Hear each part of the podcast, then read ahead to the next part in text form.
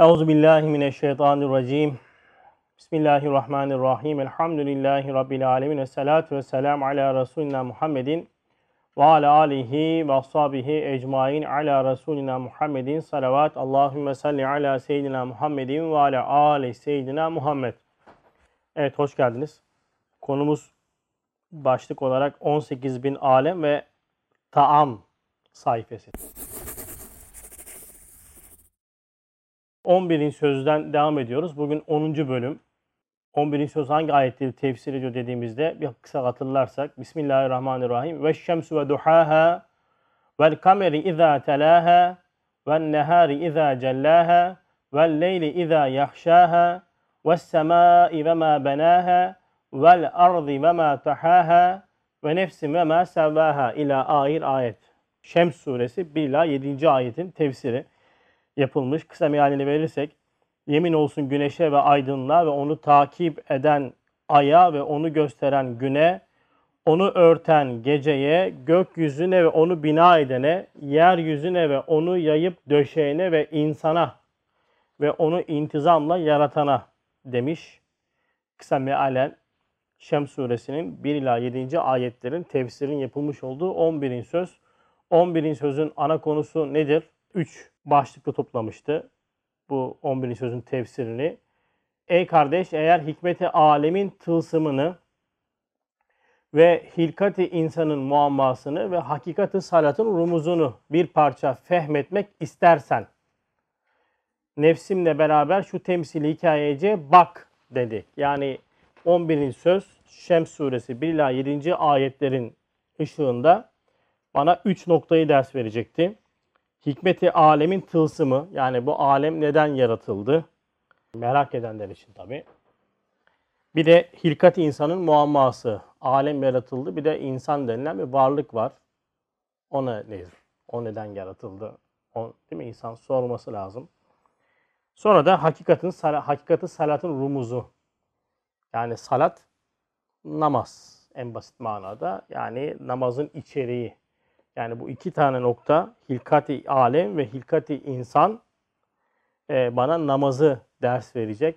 Namazı anlatacak ve namaz bu iki kavramın anlaşılmasıyla içeriği dolmaya başlayacak. O zaman namaz olacak. Yani bugün namaz kılmamamızın sebebi nedir dediğimizde birçok şey sayabiliriz. Birçok e, sebep sayabiliriz ama ve lakin işin aslında fıkıh ekbere göre çok şeyin farkındalığın azlığı yatar. Evet 11. sözün kaldığımız yerden devam ediyoruz. Yani 10 bölüm yapmıştık. Bugün 10. bölüm daha doğrusu 9 bölüm yapmıştık. 10. bölüm.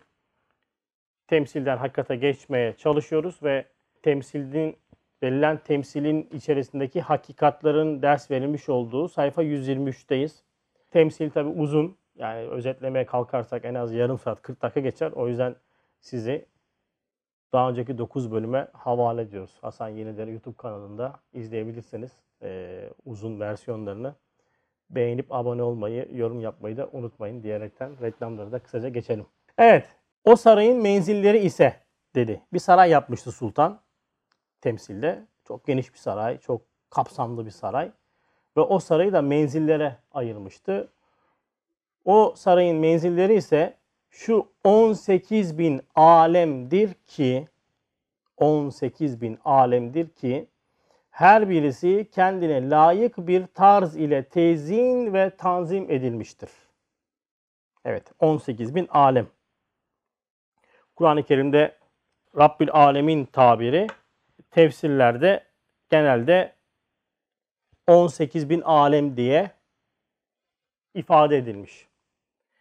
Şimdi buradaki geçen 18 bin alem sayısı, 18 bin sayısı Arap edebiyatında 770, 700, 770 bin, 18 bin, 28 gibi sayılar çoklu ifade eden manalardır. Yani işte 1, 2, 3, 4, 5, 6, 7, 8 diyerekten sayılaraktan elde edilmiş ondan sonra net rakamları ifade etmez sayıya takılmamak lazım. Fakat enteresandır bizim böyle teferruatlara takılma gibi bir huyumuz var. Bunu aşamıyoruz. Din eğitiminde de maalesef bu çoktur. Tamam mı? Olmadık şeylere takılıp hakikatten uzaklaşıyoruz. Üstad buna kışır diyor.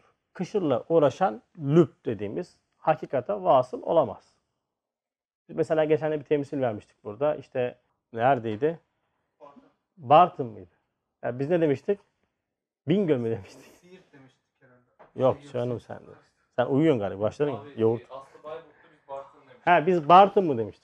Ha, neyse bir il demiştik. İşte böyle ilde senfoni orkestrası verilmiş. Ondan sonra işte Cumhuriyet'in ilk yıllarında insanları muasır medeniyetler seviyesine çıkaracaklarını iddia eden e, zevatı süfliye ondan sonra insanlara böyle e, zorla or şey e, senfoni orkestrası dinletiyorlar köylülere. Takıyorlar tabii başlarında şapkayı. Adamın altta şalvarı yok. Üstte şapka şey gibi duruyor. Kukulete gibi duruyor. Giriyor neyse dinliyor senfoni orkestrasını.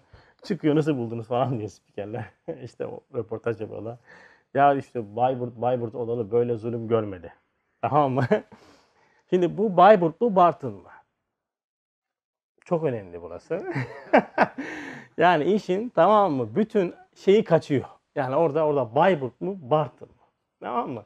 Ya kardeşim Bayburt olması önemli değil, Bartın olması hiç önemli değil. Tabii bu hemen işte bizim o bölgesel milliyetçilik damarımız ortaya çıkıyor yani bizim ilimiz, bizim ilçemiz gibi. Tamam takılıyoruz bunlara. İşte 18 bin alem tabiri. Yani 18 bin yani 17 bin 456 olsa ne olur? 18 bin. Ya 18 bin tabiri genel bir tabir. Yani çokluk ifade ediyor. İşte bak bu noktada Kur'an'la ve hadisle kendi dünyamda çok önemli bir mana olduğu için söylüyorum. Tekrar tekrar aynı şeyleri ifade ettiğimi söylüyorlar arkadaşlar ama bu yaşlılıktan değil kendi dünyamda canlı olduğu için söylüyorum.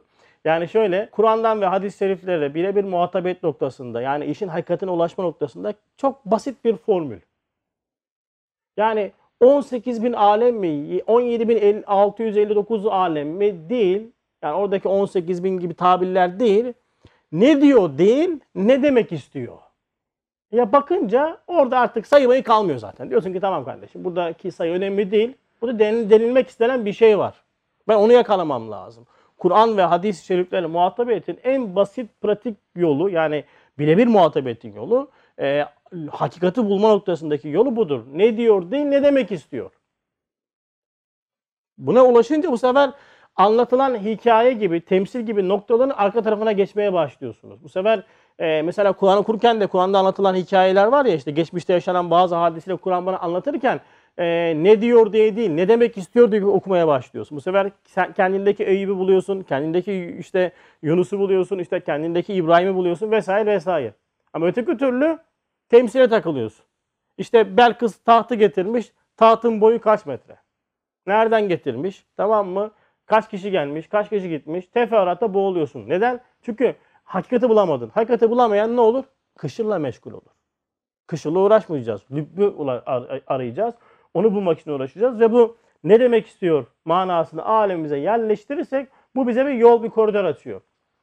Yine bu noktada mektubatta Üstad bunu şöyle izah etmiş. Diyor ki sayfa 328'de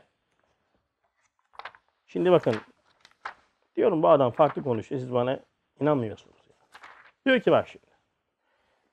Mektubunuzda Rabbil Alemin ne demek? Alemin Rabbi.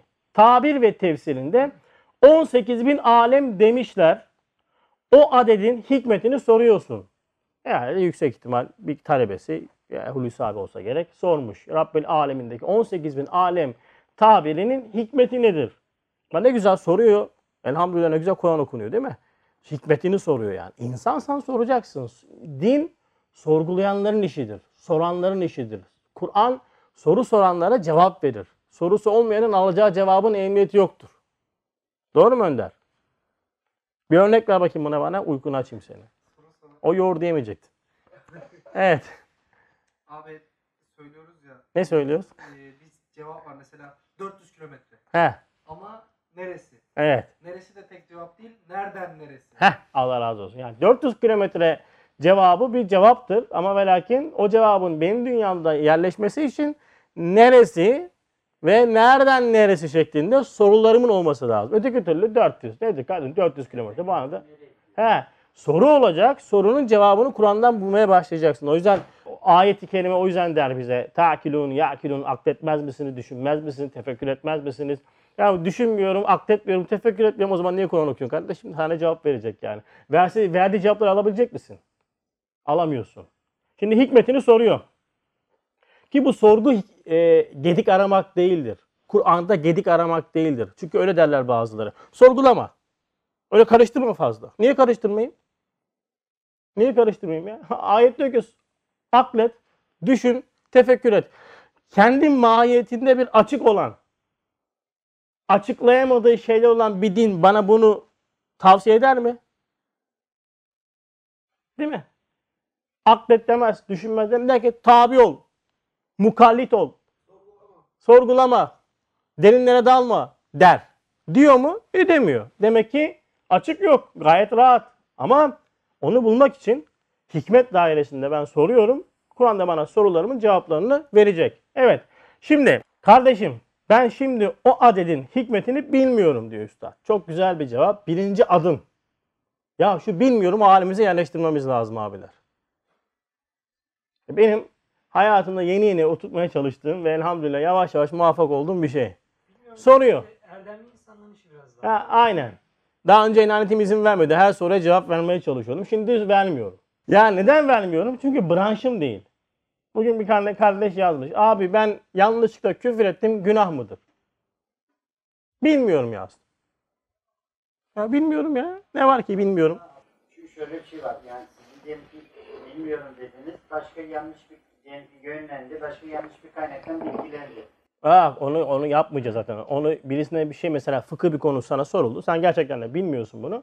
Diyeceksin kardeşim şuna şuna git sor. Bak şuna tavsiye ederim. Bu kişinin veyahut da bu kurumun cevapları daha takvadır vesaire yönlendirirsin. O ayrı mesele ama biz cevap üretmek için uğraşıyoruz. Çünkü neden enaniyet kasıyoruz ya şimdi ben bilmiyorum diyeceğim. Adam da hoca zannetmişti bizi. Çok da beğenmişti. Takip ediyor falan filan. Şimdi o bil- bilmiyor deyince çok olmadı ya böyle. Bu en azından biz bilelim.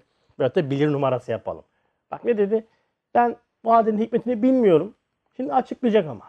Fakat bu kadar derim ki Kur'an-ı Hakim'in bakın burası çok önemli. Kur'an-ı Hakim'in cümleleri birer manaya münhasır değil. Belki nevi beşerin umum tabakatına hitap olduğu için her tabakaya karşı birer manayı tazammum eden bir külli hükmündedir. Beyan olunan manalar o külli kaidenin cüziyatları hükmündedirler. Her bir müfessir, her bir arif o külliden bir cüz'ü zikrediyor. Ya keşfine, ya deliline veyahut meşrebine istinat edip bir manayı tercih ediyor. İşte bunda dahi bir taife o adede muvafık bir mana keşfetmiş. Şimdi bakın cevap veriliyor ve cevap verilirken aslında bana bir usul dersi veriliyor. Metot. Yani ben Kur'an'dan alınan tefsirlere, yapılan Kur'an'a yapılan tefsirlere nasıl bakmam lazım? Veyahut da bir alemin, bir zatın Kur'an'dan almış olduğu bir ayet üzerine yapmış olduğu yoruma bakış açımı düzenleyecek bir usul dersi veriyor bana. Bak çok muhteşem bir nokta bu yani. Bak tek tekini tekrar okuyacağım. Kur'an-ı Hakim'in cümleleri birer manaya münhasır değil. He, demek birinci adım buymuş. Yani Kur'an-ı Kerim'in cümleleri şu mana şudur diyerekten kayıtlayabileceğim bir yapısı yokmuş. Birçok manası varmış. Nasıl peki bu? Nasıl ortaya çıkıyor? Nevi Beşer'in umum tabakatına hitap olduğu için her tabakaya karşı birer manayı tazammum eden bir külli hükmündedir. E şimdi Kur'an'ın beyanında en amiden tutun, en cahilden en alime kadar değil mi? Bütün meslek ve meşreplerin hissesi var. Her tarafa hitap ediyor. He, demek ki umum tabakatında her mesleğin, her meşrebin kendine ait bir mana boyutu var. O külliden bir cüzünü alıyor. Herkes. Mesela Risale-i Nur da bunun bir ölçüsüdür. Risale-i Nur'da her şey var. Her şey tefsir etmiş. Yok kardeşim öyle bir şey. Hakaik imanı üzerine bir tefsir icra etmiş. Ve ayetin bütün manasını söylemiş midir? Haşa. Yüzer ayetten süzülmüş katreler hükmündedir diyor. Ölçü bilecek, hat bilecek. Sonra beyan edilen manalar o külli kaidenin cüziyatları hükmündedir. Yani Bediüzzaman'ın söylemiş oldukları da Mesnevi Şerif'te Mevlana Hazretleri'nin söylemiş olduğu, İmam-ı Rabbani'nin mektubatında söylemiş olduğu ve yazılan bütün 350 bin tefsirin söylemiş olduğu bütün manaların hepsi o külli manaların cüz'illeridir. Yani parçalarıdır. Kül bütün. Cüz o bütünün parçaları hükmündedir. Bütünü kimse söyleyemez.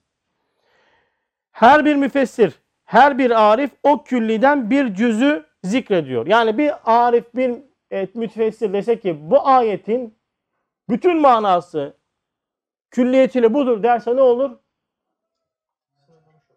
Kardeşim kafir olur kafir. Kelamullah. Kelamullah değil mi? Kelamullah nihayetsizdir. Sıfattır. Sıfatı hat koymak bir mahlukun haddi değildir. Der ki bir parça ben bunu anladım. Anladığım mana budur der ve haddini bilir. Ama sen duydun ki bir tane müfessir ben işte Kur'an'ın mesela şu ayetinin künhüne vasıl oldum. Hükmünü tam olarak biliyorum dediği anda bilin ki o kişi raydan çıkmıştır. Öyle bir şey yok yani. Çünkü kelamullah had konulamaz. E konulamamış. Niye bir kitap üzerine 350 bin tefsir yazılıyor ya? 6666 ayet topu topu 600 sayfa Kur'an 600 kusur sayfa Kur'an-ı Kerim hakkında 350 bin tefsir yazılmış abiler. Hala da yazılıyor. Biter mi? E bitmeyecek. Bitmez.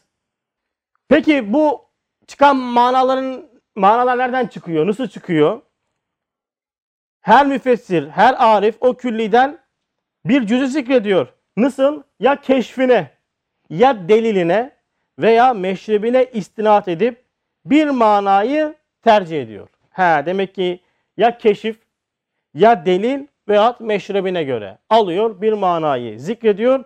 İşte bunda dahi bir taife o adede muvafık bir mana keşfetmiş. Yani 18 bin alem derken bir taife böyle bir mana keşfetmiş ve onu zikretmiş. Şimdi biraz daha konuyu açacak. Diyor ki şimdi bakın. Mesela bir örnek. Ehli velayetin ehemmiyetle virtlerinde zikir ve tekrar ettikleri Maracal bahrayni yeltekiyan beynehuma berzahu la yebgiyan ayeti kelimesi. Deniz nerede geçiyor? Rahman suresinde geçiyor değil mi? Rahman suresinde yani Allah iki denizi salı verdi ki o denizler birbiriyle karışsalar aralarında bir engel vardır birbirine karışmazlar. İki zıt deniz birbirine karışmıyormuş. Bunun en basit örneğini de Cebeli Tarık taraflarında değil mi? İşte tatlı suyla tuzlu suyun birbirine karışmadığını gören Kaptan Kusto e, işte bunu ifade etmiş, ilan etmiş. Müslüman olmuş mu olmamış mı bilmiyorum. İnşallah olmuştur. Olmamışsa da öyle bir şey var, e, durum var. Bu bir en basit manası. Alemi şehadette gördüğümüz bir manası. Cenab-ı Hak tatlı suyla tuzlu suyu birbirine karıştırmadan halk ediyor. Sanki aralarında bir perde var gibi bakıyorsun karışmıyor. Tamam mı? Şimdi bu, bu ayet-i kerimeyi ehli velayet kendilerine zikir yapmışlar ve Üstad bu Rabbül Alemin tabirini bu ayetin ışığında çok farklı bir şekilde tefsir edecek. Bak diyor ki önce şurayı bir okuyayım. Daire-i vücub ile daire-i imkandaki bahru rububiyet ve bahru ubudiyetten tut ta dünya ve ahiret bahirlerine ta alemi gayb ve alemi şehadet bahirlerine ta şark ve garb şimal ve cenuptaki bahri muhitlerine ta bahri Rum ve Fars bahrine ta Akdeniz ve Karadeniz ve boğazına ki mercan denilen balık ondan çıkıyor. Ta Akdeniz ve Bahri Ahmer'e ve Süveyş kanalına, ta tatlı ve tuzlu sular denizlerine, ta toprak tabakası altındaki tatlı ve müteferrik su denizleriyle üstündeki tuzlu ve muttasıl denizlerine, ta Nil, Dicle, Fırat gibi büyük ırmaklar denilen küçük tatlı denizler ile onların karıştığı tuzlu büyük denizlerine kadar manasındaki cüziyatları var. Bunlar umumen murat ve maksut olabilir ve onun hakiki ve mecazi manalarıdır dedi. Şimdi Rabbül Alemin ayetinin tefsirini yaparken özellikle okunan ayeti kerimede denizler nazara verilmiş değil mi? Deniz yani iki tane tatlı ve tuzlu suyun yani zıt iki denizin birbirine karışmadığını ifade ediyor. Şimdi e, bu ayette birbirine karışmayan iki deniz manasını işte dedik ya o Kaptan Kusto bir yerlerde görmüş bunu ifade etmiş kaç yıl sonra bakmış ki Kur'an-ı Kerim'de bunun karşılığı var diye anlatırız biz Müslümanlar olarak bunu. Kendimize de işte Kur'an'ın hak olduğunun büyük bir ispatı olarak yıllarca e, ifade etmişizdir. Çok nakıs bir ma- mertebe de olsa e, işimizi görmüştür yıllarca. Fakat e, sen söyle bu kadar e, zorlamaya da gerek yok ki e, hani tatlı suyla tuzlu suyun karışmamasını maddesel olarak açıklanınca da bu iş çürütebilir mi insanlar? Çürütebilirler ama zaten bizim e, istinadımız yalnızca tatlı suyla tuzlu suyun birbirine karışıp karışmaması değil. O yalnızca zahiri mana ki karışmayan bir yeri de keşfetmişler. Doğru mu? Şimdi geçiyoruz burayı. Şimdi buranın tefsiri yapılırken aslında sayılan noktalara dikkat edin. Üstad çok farklı bir veşeden alıyor meseleyi. Bakın şimdi Rabbul Alemin tabirini Rahman suresindeki bu ayeti kerimeyle anlatırken aslında iki zıtlıklar dünyasında noktaları da nazara veriyor. Diğer taraftan e, bahir yani zahir manadaki deniz tabirini de dünya üzerindeki denizler ve ırmaklar üzerinden e, tabir ederekten bir rububiyet, bir idare dairesi çiziyor. Bak nerelermiş oraları? Teminden beri saydık ya. Daire-i vücub, daire-i imkan. Daire-i vücub ilahlık dairesi. Yani Cenab-ı Hakk'ın tabiri caizse zatının, sıfatının, esmasının olmuş olduğu, özellikle zatının ve şuunatının olmuş olduğu ilahlık dairesi ki varlık noktasında bunu tam olarak anlamamız imkansız. Çünkü o zaman biz de halik oluruz. Sonra e, daire imkan yani varlık sahası. Yani imkan mesela hepimiz birçok imkan içerisinde tercih edilerekten bu dünyaya gelmişiz. Değil mi? İşte ana rahmine atılan işte milyonlarca spermden bir tanesi biziz yani.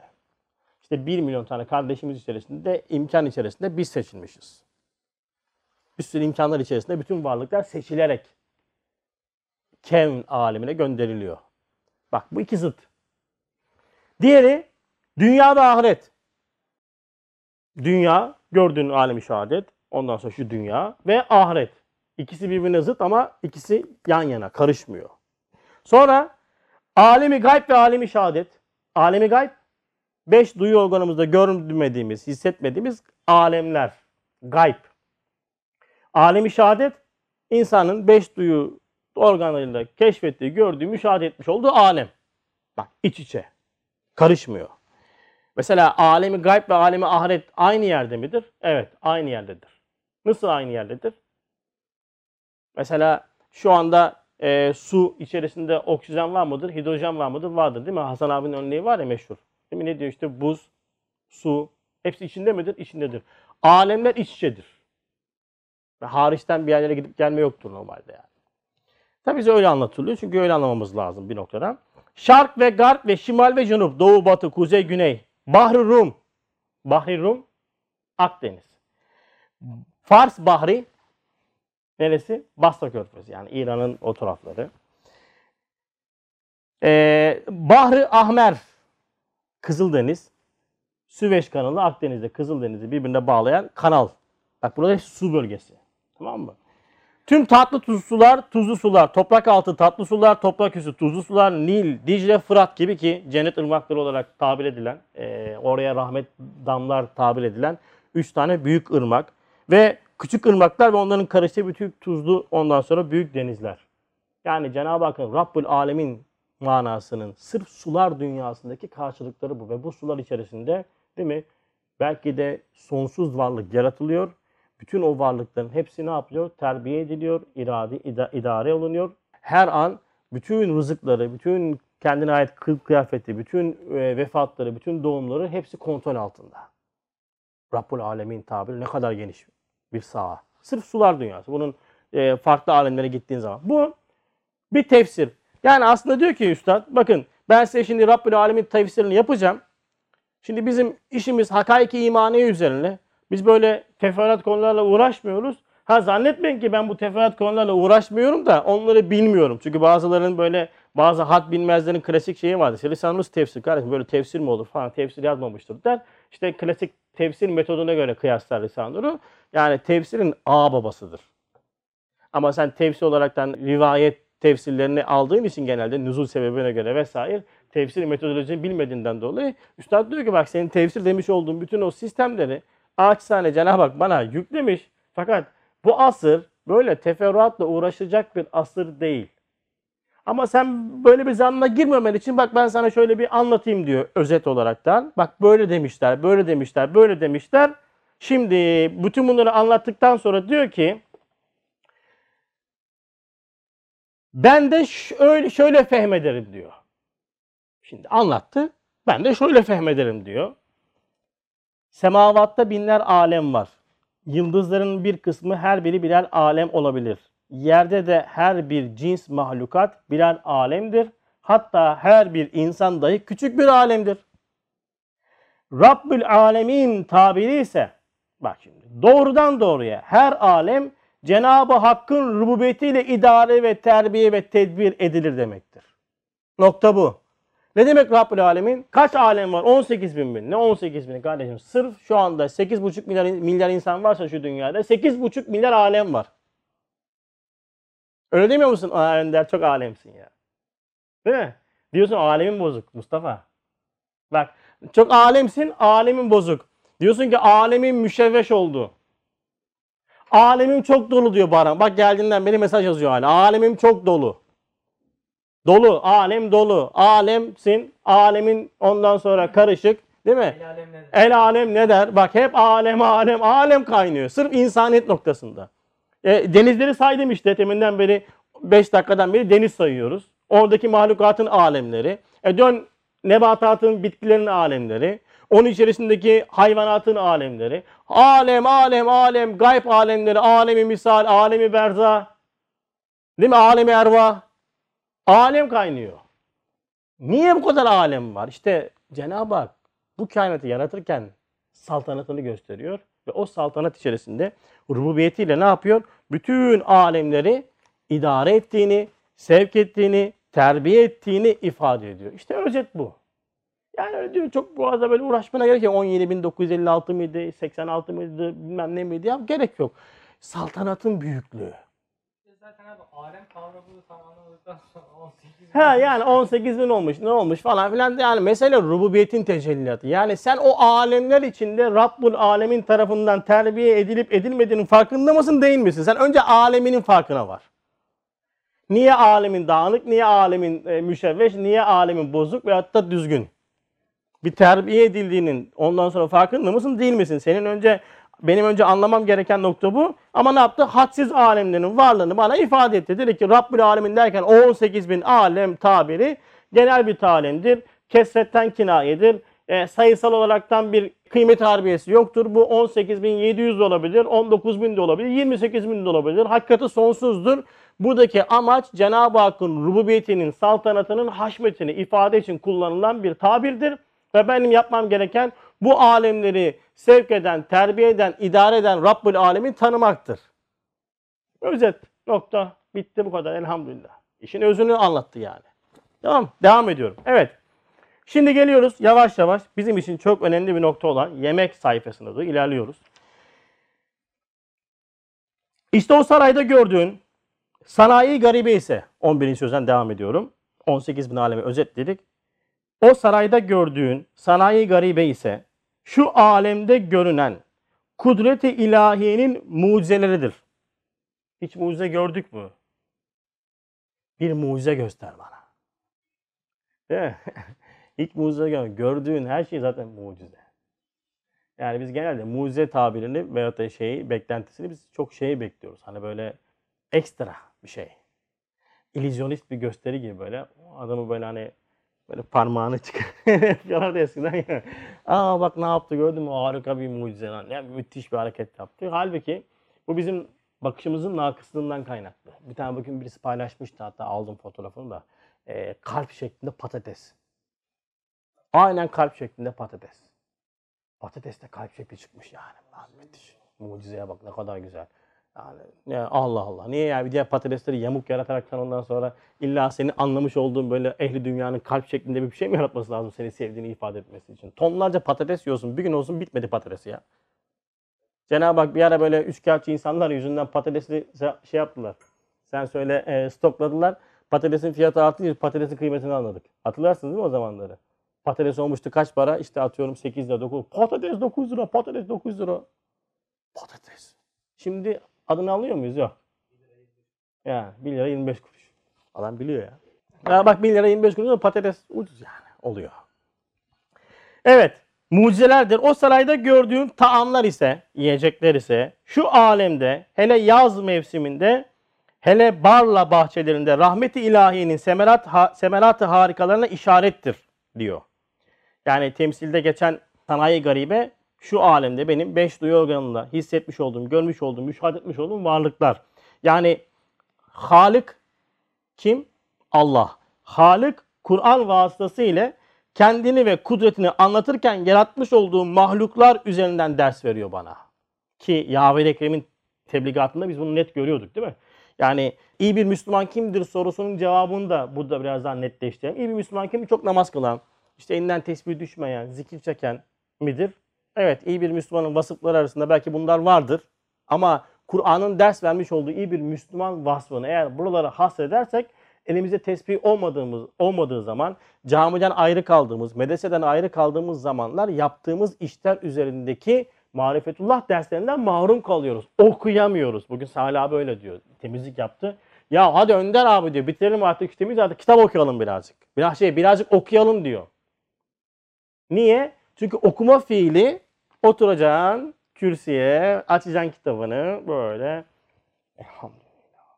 Elhamdülillah. Zaten bu okumaya hasrettiğimiz için okumayı Kuddüs'ü okuyup tezgahları leş gibi bırakıyoruz mutfakta. Değil mi? Üstümüz leş gibi oluyor. Çoraplarımız kirli oluyor. Üstümüz, başımız, dişlerimiz kirli oluyor. Niye? Çünkü biz Kuddüs'ü sayfadan okumaya alışmışız. Halbuki yapmış olduğun temizlik de bir okumaktır. Oradaki esmaya mazhariyet. İniyorum aşağı ve, anlatıyorum Mustafa'cığım e, ismi Kuddüs'e hanedarlık yapmak kolay bir iş değil diyorum. Ondan sonra basit bir iş değil diyorum. Niye? Bunun yaptığının farkında ya o. Bunu yapıyorsun sen. Okuyorsun kardeşim. İkra yalnızca kitap okumak değildir. Hadisatı okumaktır, fiiliyatı okumaktır. Değil mi? Mahlukatı okumaktır. Biz sürekli okuyoruz. Okumamız lazım. Nazarımız sürekli okuması lazım. İyi bir Müslüman kimdir dediğimizde Kitab-ı Kebir'i kainatı Kur'an gözüyle müşahede eden ve kudreti ilahiye olan mahlukat üzerinden Halık'ı tanıyan ve sevendir desek değil mi? Yerinde olur. Dolayısıyla hani Yunus Emre Hazretleri'nin meşhur bir sözü var ya hepimizin TRT vasıtasıyla tanımış olduğu alemimize iyice oturan Yunus Emre Hazretleri'nin güzel bir sözü var değil mi? Ne diyor? Yaratılanı severim, yaratandan ötürü. Şimdi ben bu cümleyi aldım kendi dünyamda Hasan-ı Emre e, Şarlatani Hazretleri olarak şöyle bir cümleyi çeviriyorum. Diyorum ki yaratanı severim. Neden? Yarattıklarından ötürü. Yaratanı severim. Nereden seviyorum ben? Peki ben yaratanı nereden tanıyacağım? Yarattıklarından tanıyacağım. Zaten yarattıklarını beni kendini tanıtmıyor mu yaratan? Ayet-i kerimelerde sure isimleri hep yarattıkları mahlukat değil mi? Niye kamer diyor? Niye şems diyor? Niye necim diyor? Niye ankebut diyor? Niye bakara diyor? Niye ondan sonra devi anlatıyor? Niye güneşi anlatıyor bana? Yarattıklarım üzerinden benle sen muhatap olabilirsin diyor. Cenab-ı Hak nedir? Kendisi, zatı meçhuldür. Ama mucizatıyla maruftur. Yaratmış olduğu her şey üzerindeki mucizelerin farkındalığıyla ben ne yapıyorum? Yaratını sevmeye başlıyorum. O yüzden yarattıkları atlamamak lazım. Zaten en büyük sıkıntımız yarattıkları at, yarattıklarını atlayarak yaratanla muhatap olma sevdası. Tefekkürsüz bir din buradan çıktı. Ben yaratandan öyle yaratanı, yaratılanı yaratanları seviyorum. Ya tamam güzel mi hala Yunus Emre Hazretleri bu sözü söyledi de belki 40 sene boyunca dergahta odun taşıdı adam yani. O kadar bir terbiyeye girdi yani. Yani bir iman eğitiminden geçti. O zaman bunu söylüyor. Yaşı belki de kaçtı? 60-70'ti belki de ne bil- bilmiyoruz yani ama yaşlı bir ondan sonra e, bayağı bir uğraştıktan sonra bu merhaleye ulaşıyor. Şimdi sen ben bunu diyebilir miyiz? Biz diyemeyiz. Çünkü bizim sevgilerimiz genelde his dünyamıza ve enanetimize bağlı. O yüzden bizim sevgilerimiz için hep nefret doludur yani. İki gıdıkla böyle etrafını gör bakayım bütün e, sen söyle kin ve adavet hissiyatları nasıl dışarı taştığını. En yakınızda hanımlarınızdan bunu çok rahat görürsün yani değil mi Mustafa abi? Ne? İki ayağına bas, iki ondan sonra e, o sana bir şey yapsın. Gör bakayım o aşkım cicimlerin nasıl o bir anda böyle adavet cümleleriyle beraber mezz olduğunu. Ya çok hasta olurum aşkın. Ne aşktan bahsediyorsun ya? Ya gözünü seveyim bu asır insanın aşktan bahsetme hakkı yok ya. Lütfen. Seviyorum de canımı ye. ne aşk ya? Aşk karşıda kaybolmaktır. Bak bana eşine aşıktır. Eşine değil işine aşıktır. Tamam mı? Eşine değil bak işine aşıktır. Halil eşine aşıktır. Ama Baran işine aşıktır. Mı? Seviyorsun. Ben de seviyorum. Aynen aynen. Bak Baran eşini seviyormuş. He, ben de eşimi seviyorum. Ama aşık değilim. Aşık değilim. Aşk farklı bir şey. Aşkta yok olursun artık. İki olmaz. Yani iki tane e, karşılıklı bir şey olmalı. Mesela senin sevdiklerin benim sevdiklerim olmaz artık. Senin sevdiklerin olur. Evet. Yani yaratılanları görmek ve onlar üzerinden yaratanla muhatap olma işidir. Benim anladığım kadarıyla tefekkür dayalı iman e, farkındalığı bunu gerektirir yani. Kaç tane yaratılanın farkına vardın gün içerisinde? Kaç tane mahlukata baktın? Bak Mustafa bugün martıları bakıp bakıp ezmiş olduğu martıyı düşündü ondan sonra tamam mı? Bak martılara bakıyor. Martı lan martı. Bak elhamdülillah ne güzel martıya bakıyor. Bir kere ahaya bakmamışsın, bir kere güneşe bakmamışsın, bir kere çiçeğe bakmamışsın, böceğe bakmamışsın, aynaya baktığında kendine bakmamışsın. Yahu sen nereden yaratanın farkına vardın? Allah deyip durumu demiş olduğun şey senin bir kavram. içeriği çok boş. Bununla yüzleşmemiz lazım. Hemen Allah'ı zikrediyorum diyorsun da zikretmiş olduğun Allah'ı tanımıyorsun. Tanımıyorsun. Bizden istenen tanımak, tanıma merkezli bir dindir İslamiyet. Tanımı yerden kaldırdı mı taklit olur, mukallit olur. Problem oluyor işte. Evet. Şimdi sarayda gördüğümüz taamlar denedik. Eserin yazılmış olduğu yer Barla bahçesi olunca Barla'daki bir bahçe. Bizim için kendi evimizde varsa bahçemiz ektiğimiz ve kendim yetiştirdim diye böyle övündüğümüz işte 3-5 salatalıktır vesairedir. Ki bu yerde şehir hayatında bu imkanımız da yok. Peki nedir? E, markette, pazarda görmüş olduğun nimetlerdir değil mi? İnsan sürekli bu şekilde nimetlerle ne yapıyor? Hem hal oluyoruz yani. Çünkü neden? Biz insaniyetimizi beşeriyet ve hayvaniyet mertebesinde yemekle iştigal ederekten ondan sonra maalesef basitleştirdiğimiz için ve bu kayıt bizim dünyamızda çok ciddi yer teşkil eder. Mesela biz fazla yemek yemezsek elimiz ayağımız titremeye başlar değil mi? Edip abi mesela çok titrer bu noktada. Kan şekeri düşer değil mi? Ha, yedi geldi. Kan şekerin düşüyor. Tamam mı? Çünkü kan şekerini düşüren ve düşürmeyen şey yemek veyahut da yememek oluyor. Mesela biz o kadar çok yemeği programlamışız kendimizi az yiyen insanlar bizim halimizde oturmuyor. Mesela üstadın yediklerine bakın. Ha, ben hep söylüyorum ya bir insan böyle yaşar mı sorusunun cevabı evet insan böyle yaşar ama beşer yaşayamaz. Sen ben o kadar yiyeyim nalları dikerim yani. Neden? Terkül adet minel mühlikat mıydı? Yani adetin terki hastalık yapar. Yani bir oturuşta bir keçi yavrusu yiyip dört kıyıya süt içen adam tamam mı? Birdenbire ben yarın hurma orucuna başlayıp diye hurmayla kendini avutmaya kalkarsa bu adam hasta olur kardeşim. Değil mi? Hasta olur. Şimdi peki insan bu kadar az yemekle yaşar mı? Evet insan yaşar ama beşer yaşayamaz. Beşer nedir? Kendini madde olarak tanımlamış insandır.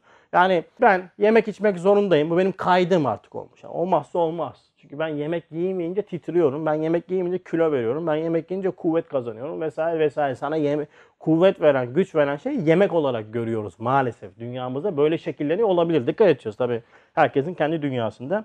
O Rabbi unutuyoruz ve e, o Rabbi unutunca da Rabbi unutunca farkında olmadan nimetleri de yiyiş şeklimiz de değişiyor. Bakın Ramazan Risalesi'nde geçen bir cümle. Genelde Ramazan'da okuduğumuz Ramazan Risalesi var ya bizim. Nefis kendini hür ve serbest ister ve öyle telakki eder.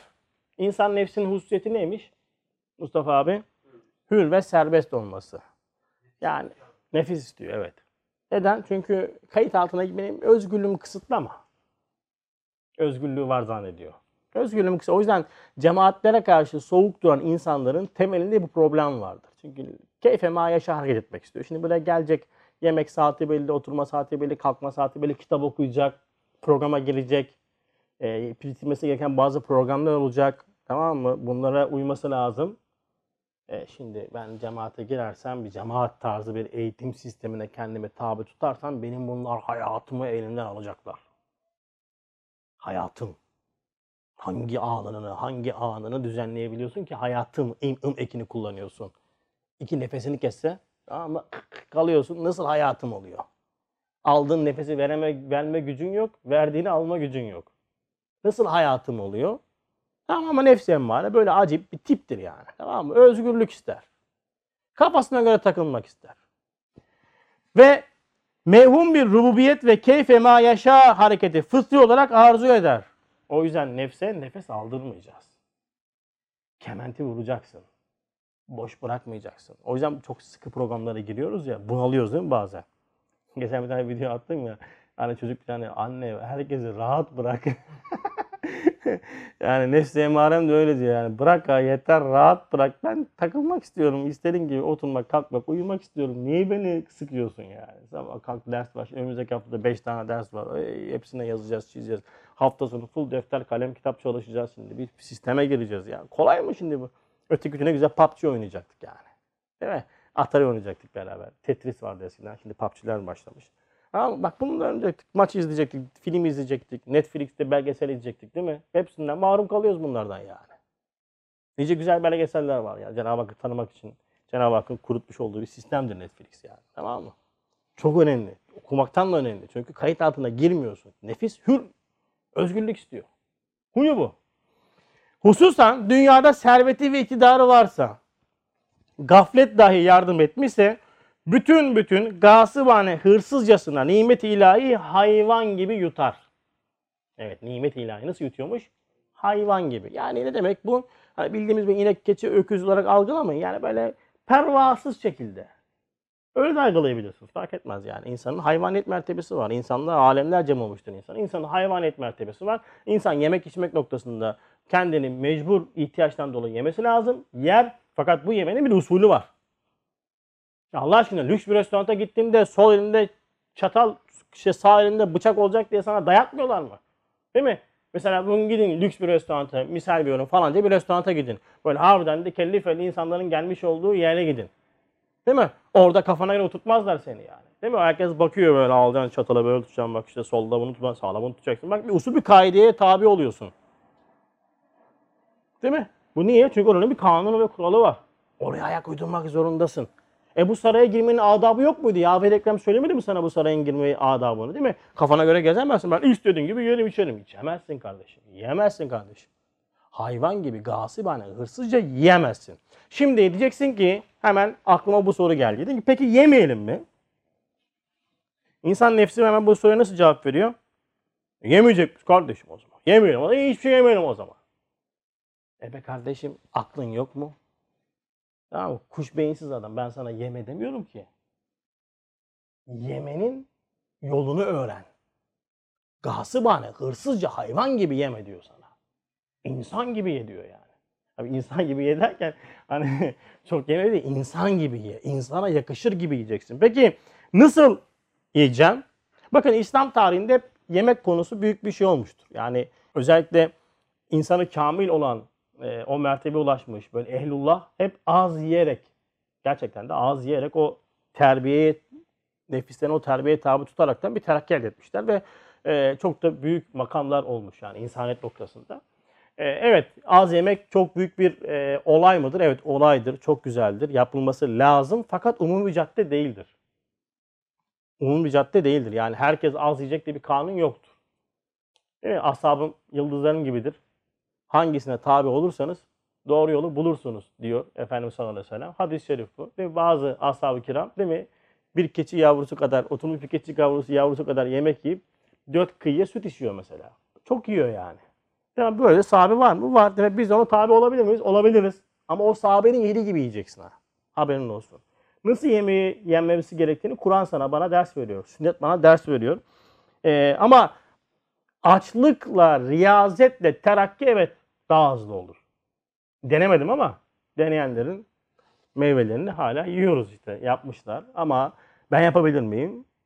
Yapamam. Yapılmasını da tavsiye etmem. Çünkü insan mülk boyutundaki yiyeceği azaltınca farklı alemlere doğru böyle açılımlar fazlalaşmaya başlar ve istikametli bir terbiyeden de geçmemişse böyle olmadık uygulamalar ve neticeler çıkabiliyor. Komplikasyon denilen ondan sonra şeyler çıkabiliyor. Ee, işte birdenbire bakıyorsun ki adam işte ben Mehdi oldum diyor. Ondan sonra ben işte alim oldum diyor falan filan 3-5 güzel rüyayla ayakların kaymaya başladığı bir zaman ve zemine doğru kayabilir insan. O yüzden bu bir usulsüz cadde diyeceğiz. Tamam ama peki benim gibi adam için yani ben yiyorum. Nasıl yemem lazım? Ee, burada bütün bütün kesmek değil herhalde de sünnet-i seniyenin ders vermiş olduğu 3'te 1 formülü var ya. 3'te 1 hava, 3'te 1 su, 3'te 1 e, sen söyle hani yemek şeklinde. 3'te 1 formülü. Yani üçte bir yemek yiyeceksin, üçte bir hava, üçte bir su. Boşluk bırakacaksın. Çok yemeyeceksin. Başaramadığımız için e, maalesef e, yapamadığımız bir şey ama olması gereken haddi vasat budur. Böyle yersek ve devamında da yemek bir ihtiyaçtır. Peki herkes şimdi kendine sorsun. Ben gerçekten ihtiyacım kadar mı yiyorum? Evet yemek ihtiyaç. Sana kimse yeme demiyor. Evet biz genelde problemin başladığı noktadan bir tanesi bu zaten. İhtiyacın kadar ihtiyacım yemek zorundayım dediğimiz şeyde aslında ihtiyacımız kadar yiyemiyoruz. Yemiyoruz. Değil mi? Mesela akşam yemeğinde yedik. Nasıl yedik Mustafa? Yok insan gibi yedik ama birazcık üçte bir, birazcık üçte üç oldu bizim. Ara boşluklara çay ve su doldur ondan sonra. Bir de azıcık hava boşluğu bıraktık. Ee, bak hava azalınca, oksijen azalınca vücut ne oldu? Offline oldu. Mustafa uyudu. çünkü neden? Oksijen artık yavaş yavaş azalmaya başladı. Tıka dolu çünkü. Şimdi çoğu zaman maalesef ihtirasıma, yalancı iştahıma göre veyahut da e, alışkanlığa göre görüyor. Mesela adam var. e, mesela bakın insanlar arkadaşlar şunu unutmayın. Çok yiyince düşünmez. Çok yenen çok düşünmezler. Mesela adam adetten yiyor.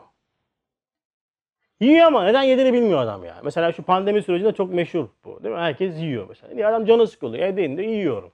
O yüzden kilolar artmaya başladı bize değil mi? Mesela huy olmuş. Ben şimdi mesela yemek yeniyor burada cuma günleri. Yani eski normal ders standartlarımızda. İyi bu da bizim yemeğimiz vardır. Yemek yeriz.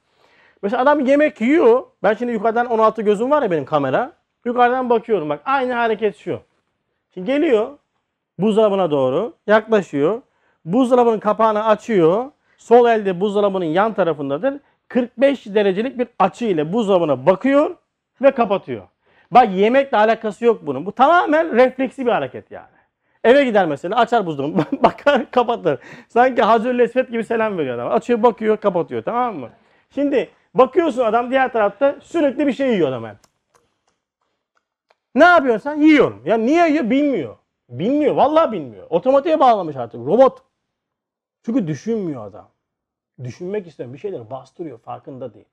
Bak samimiyetle söylüyorum. Ya yiyoruz işte. Biz de mütemadiyen yiyoruz. Niye? Çünkü alışkanlık olmuş yani. E sen hormonların esiri olmuşsun. Sen özgür olabilir misin? Kan şekerin düştü. İşte şeker tatlı yememiz lazım. Tatlı. Çok mühim. Olmazsa olmaz. Şairi İslamiyedendir yemekten sonra tatlı yemek. Değil mi? Yemekte tatlı var mı? Mesela eve gitti eve giderken telefon açtığınızda hanımınız bunu Edip abi örnek vermiş hatırlar mısınız şeyde Ramazan'da? Telefon açtın oruçlusun hanım dedi ki ne yemeği var hanıma soruyorsun ne yemeği var? Diyor ki çorba. Tamam ben yemek soruyorum. Çorba var. Yolda iftar ettim trafiğe takıldım hemen restorana girersin. Bak çorba bizim için yemek değildir. Ama çok yedikten sonra ne diyoruz ama? Üzeyir abi diyor ya. Asla bir çorbada yetiyor be. ama ne zaman? Bunu diyoruz. Yani hunharca yedikten sonra tabiri caizse hani yemek, tatlı falan bütün e, sistem tamamlandıktan sonra ya aslında bir, çorba bile yetiyor insana. Genelde tok olduktan sonra. İşte bu tür bir yaklaşımla maalesef yemeğin esiri oluyoruz. Bu kayıt bizi zorluyor ve insanın insanın beynini en çok meşgul eden bunu tıp olarak da söylüyorlar. Sindirim sistemidir. Sen mideye belki bir leblebiyle gönderince mide yani Arzuullah kanununu söylüyorum. Hemen beyne sinyali gönderip ona göre bir asit salgılıyor, ona göre bir sistem kuruluyor ve onu bir an önce vücut içerisinde e, gerekli yerlere dağıtımı yapılıyor. Rubiyet tecellisi. Kalsiyum alınıyor, kemiklere veriliyor, işte C vitamini alınıyor, buraya veriliyor, o alıyor, bu alıyor, hop. En son defacet olarak dışarı atıyorsun tamam mı? Dışarı atıyorsun. O sistem komple çalışıyor. O yüzden hani ben şöyle bir e, adam öyle demiş bir 10 tane lahmacun yemiş şimdi demiş bir artık bir Cevşen okurum demişler. sonra Cevşen elini almış 2 dakika sonra alem misale geçiş yapmış. Niye? E çünkü hayvan yedi mi uyur kardeş. O yüzden bu mide çok tıka basa doldurmak e, büyük problem. Hadi yemeği kesemiyoruz. Diğer problemin ayağı ne? Yemeği nimeti yerken maalesef düşünmeden yiyoruz. Ki ayeti kerimede bize Cenab-ı Hak ne emrediyor? İnsan diyor yediğine bir baksın. En azından bak. Bakın Kur'an'ın genel eğitim sisteminde bak emri çok önemli bir yer teşkil eder. Bak. Neden? Çünkü bakmak farkındalığın ilk adımıdır. Bakmayınca farkına varmıyorsun. Aa hiç dikkat etmedim. Hiç görmedim diyorsun değil mi? Bakmıyorsun çünkü. Bakmıyoruz yani. Şimdi farkındalık da bak farkındalık baktım. Farkındalık beni ne yapıyor? Mülkten yani eşyanın, o varlığın, yediğim şeyin e, görünen yüzünden melekut boyutuna yani görünmeyen mana alemine taşıyor ve her nimet de benim için sıradanlıktan mucizele doğru geçmiş oluyor. Ben o nimetin mucize olduğunu farkına varıyorum. Dolayısıyla mesele çok yemek, az yemekten ziyade yani yediğim zaman yediğimi neden ve nasıl yediğimi sorgulamam lazım. Yani ben neden yiyorum diye kendime sorduğumda aslında nefsimin vermiş olduğu cevap şu. E, acıktım. E, doymak için yiyorum. Yani doyurmam lazım karnımı. İşte bu mantıkla, bu niyetle yenilen yemek kişide en fazla kilo yapar. işkembede de defacet yapar. Biz doymak için yemememiz lazım. Ne doymayacak mıyım? Bak hayır, doymak için yemeyeceksin sen. Hayvan değilsin sen, insansın. O nimetlerle sana verilen e, bir mana var. Ne mana var? Temsilde Yahve ile 6 maddelik bir te- şeyi vardı, tebligatı vardı değil mi? Şu mana bakın e, 2, 3, 4, 5, 6 maddelik. Bu 6 maddelik tebligat içerisinde hemen bir tane paragrafı söyleyeceğim. Hem şu görünen inam ve ikramlar ile size şefkatini ve merhametini gösteriyor. Siz dahi şükür ile ona hürmet ediniz diyor değil mi? Yahve ile Ekrem temsile böyle bir e, tebligat yapmıştı. Yani sen bu saraya girdiğinde bu Yahve Ekrem'i dinliyorsan artık yediklerini doymak için yiyemezsin. Sen yediklerini doymak için yiyemezsin. Çünkü yediklerinle sana verilen bir mesaj var. Bak. Ayetin emrine uy bak. Namaz kıl gibi emirdir bak.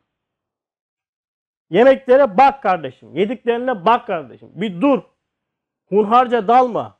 Tamam diye gitme. Sakin ol. Bir frene bas. E önünden kaçıracaklar. Rızkını yiyeceksin hiç merak etme. Senin rızkını bir Allah'ın kulu yeme. Acele edeyim de karşı taraf yemesin. Korkma ya. Niye korkuyorsun? Rızık yazılmışsa sen yersin. Yazılmamışsa baban gelse yediremezler seni.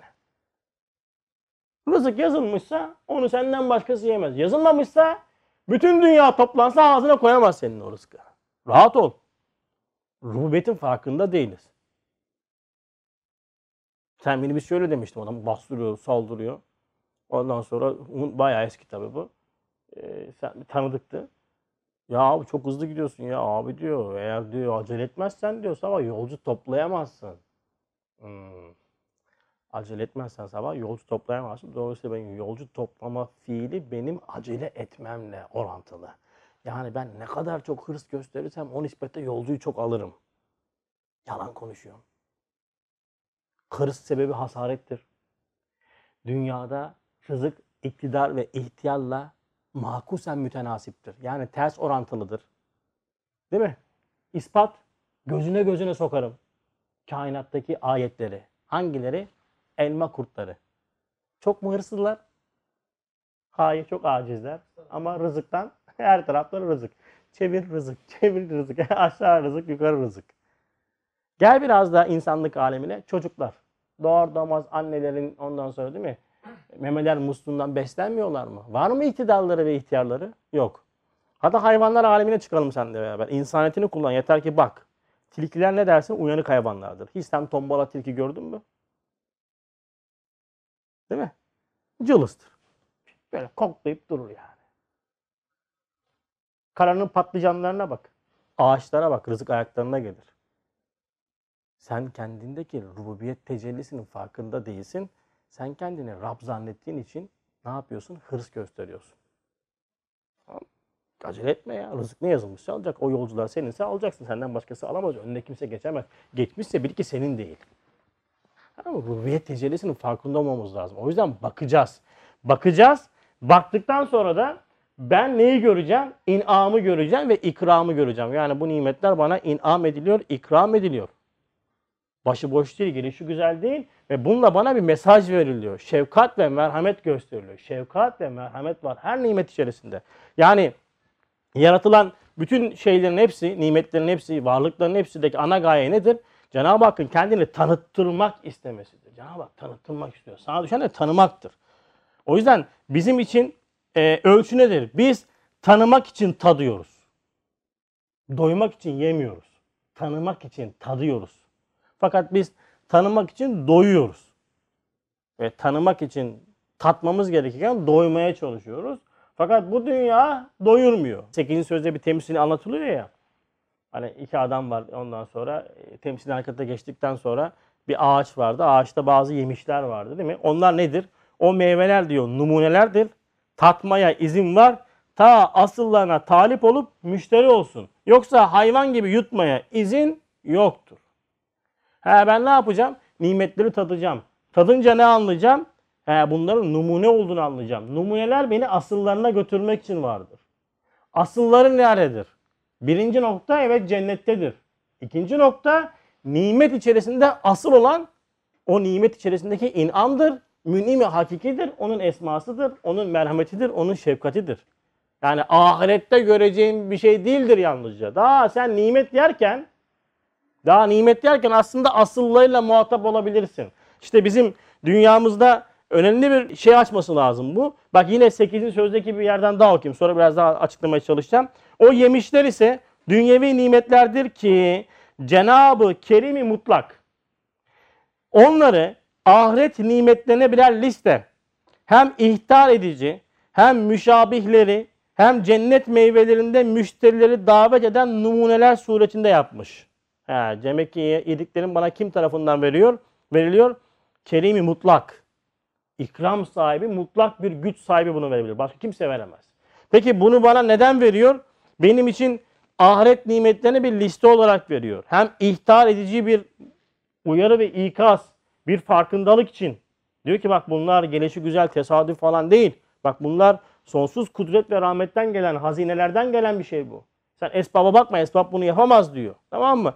Hem benzer ve cennette bana verecek olan nimetlerin de bir nevi karşılığı, bir benzeri. Ben burada kodluyorum aslında. Hani Bakara suresinin 25. ayette geçen bir ayet-i kerime var ya. iman edip salih ameller işleyenlere iman edip. Baştaki iman edip unutmayın. Salih amel ondan sonra gelir.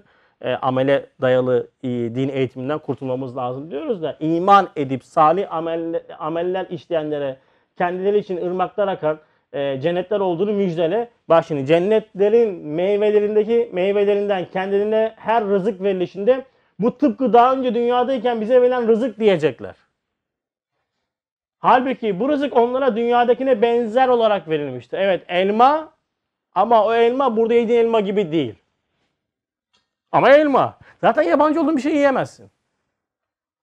Kolay kolay yani. İnsan yiyemez. Tereddüt eder. Ben mesela mango yemiştim bir kere. Anlatır mı ya? Gittim lan mango mango merak ettim. E tropikal bir bitki herhalde. Her şey meyve herkes yiyemez. Böyle banan gibi, Edip abi gibi. Patronlar anca yiyebilir o işleri. Dedim biz de merak edip fakir fukara gitsin bir tane mango yesin de e, caka satsın diye. Aldım bir tane mangoyu. Adama dedim ki bu nasıl yeniyor kardeşim? Bana bunu soy. Çünkü mango ama e, yememişim ya böyle elma gibi yenmez herhalde. Çünkü bakıyorum garip bir şey var böyle yaratılış noktasında bana yabancı. E, şey ünsiyet yok ünsiyet. Bak ünsiyet acayip bir şey. Değil mi? Mesela herkes kendi dünyasında, kendi şehrine ait bazı nimetlere ünsiyet etmiştir. Sen böyle alıyorsun, biliyorsun et. Mesela ete karşı ünsiyetim benim zirvedir. Et. Değil mi? Bakıyorsun kimisi işte atıyorum böyle e, meze türü şeyleri ünsiyet etmiş. Yani kendi bulunduğu, yaşamış olduğu coğrafyanın bir ünsiyeti var. Aldık mangoyu, adam neyse soydu. Yedik, kodladık. Dedim yok be. Yani benim dünyama göre değil. Ya ben şimdi cennete gidersem, hani Cenab-ı Hak rahmetiyle fazla aldı, biz cennete koydu diyelim. Kendi dünyamda tamam mı kodlamış olduklarımla hemhal olacağım. Ben farklı şeyler yiyemeyecek miyim ben? Ya zaten yiyemezsin ya. E buradan Çin'e gidiyorsun, Türk lokantası aramıyor musun kardeş? Yalan mı? Biz gittik Hollanda'ya Türk arıyoruz. Ya Türk olsun da döner versin bize de yiyelim. Ne işim var Hollanda yemeklerine benim ya. Ha? Neyimizi bilelim. Ya, ya bile diyor. Neye kardeşim? Mesela Urma'da çok yaşanır bu. E, restoranlar vardı mesela Endonezya mutfağı, bilmem ne mutfağı. Ya Endonezya mutfağının yanından geçiyorsun için kalkıyor. Adam bir baharat kullanıyor öldürüyor seni ya diyorsun. Allah'ım ya nasıl yiyor adam bunu yani. Benim kolay kolay midem bulanmaz. Ben bir tanesinin yanından kalktım yani. Ha, Bir koku, bir acayip bir koku ona göre çok lezzetli. Benim dünyamda karşılığı yok. Bak ne oldu? Adam çok güzel yiyor, lezzetli yiyor. Ben dayanamadım. Kalktım yani. E niye? Çünkü benim dünyamda karşılığı yok. Aynen burada biz ne yapıyoruz? Kodluyoruz. Tatmaya geldik. Doymaya değil, Ve işte yemekteki gaye nimet içinde inamı ve münimi görmektir. Asıllar oradadır zaten. Ben dünya içerisinde yediğimiz nimetlerin içerisinde salih ameli nasıl yakalayacağım? Mesela havuç yemek, nar yemek, mandalina yemek salih ameldir deseniz size kimse inanmaz. Aa gidin hoca de hocam ben yeni bir salih amel buldum. Tamam mı? Acayip kolay ve lezzetli. Nedir dediğinizde "El- ben hocam evde mandalina yiyorum, nar yiyorum deseniz lan dalga mı geçiyorsun sen? Nerede? Ayette mi var, hadiste mi var der sana böyle kızar. Çünkü bizim için salih amel kavramı genelde fiili ibadetlerdir. Yani namaz kılmak, oruç tutmak, zekat vermek, hacca gitmek. Ol kelime-i şehadeti buyurun. Ondan sonra diyerekten böyle e, hep birazdan koro şeklinde söylenen e, kelamı içeriğini boş bıraktığımız ben şehadet ederim ki diyerekten de hiçbir şey şahit olmadan yalancı şahitlik yaptığımız bir kelime-i şehadet vardır bizde. Ameli salih budur. Çekirdek çiterken mesela çoğu insan besmele çekmez. Evet. Nimet olarak görünmez. Evet. Fasulyeden nimet. Öyle evet. Fasulye de nimet yani. Fasulye nimet midir ya? Benim çok büyük bir nimettir de. Ee, herkes sevme fasulyeden nimet. Hani o- oynarken derler ki sen fasulyesin. Yani ne demek bu? Sen fasulyesin. Yani böyle yani ilk yerden bir adamsın.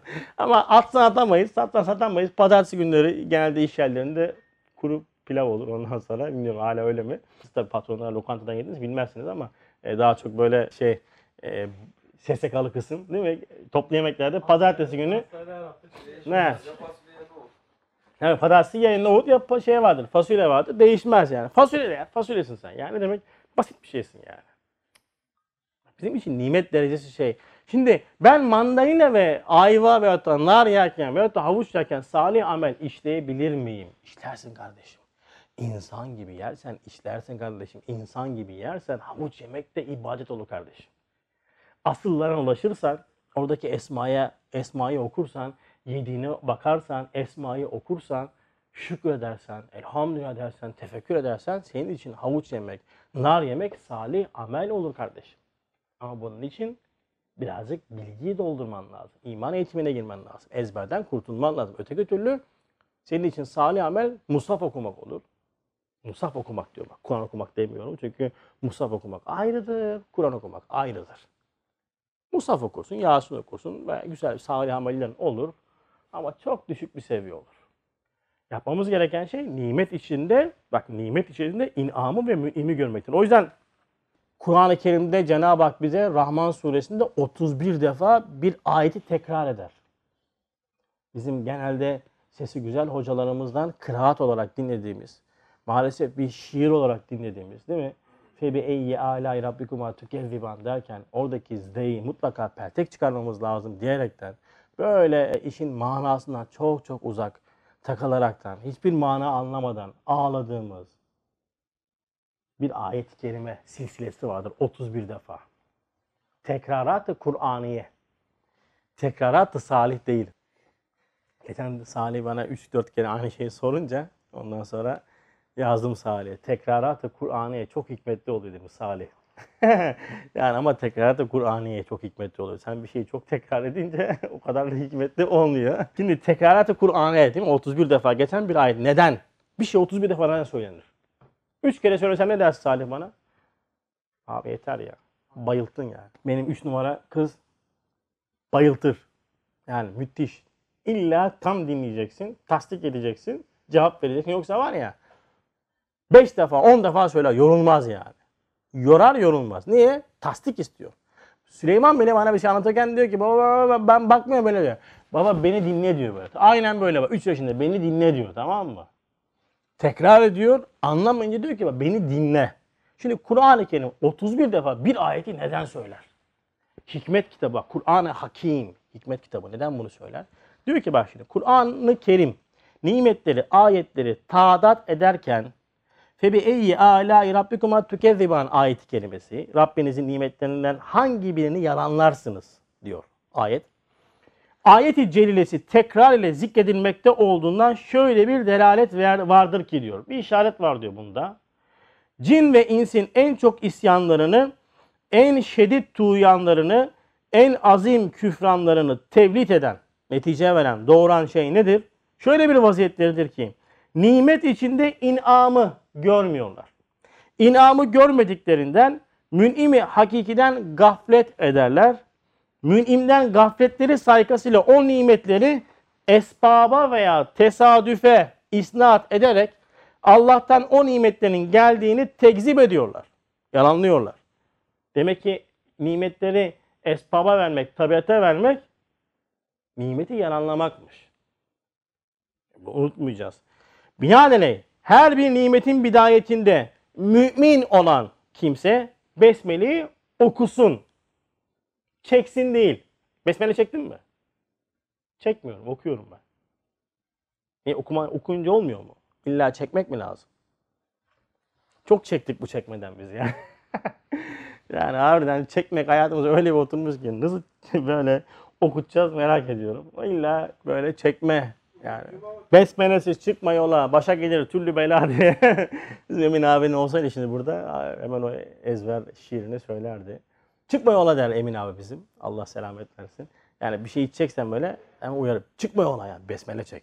Tamam evet bidayeten taklit üzerine gitmekte bir sakınca yok. Ama ve lakin bak ne dedim mümin olan kimse besmele okusun dedi.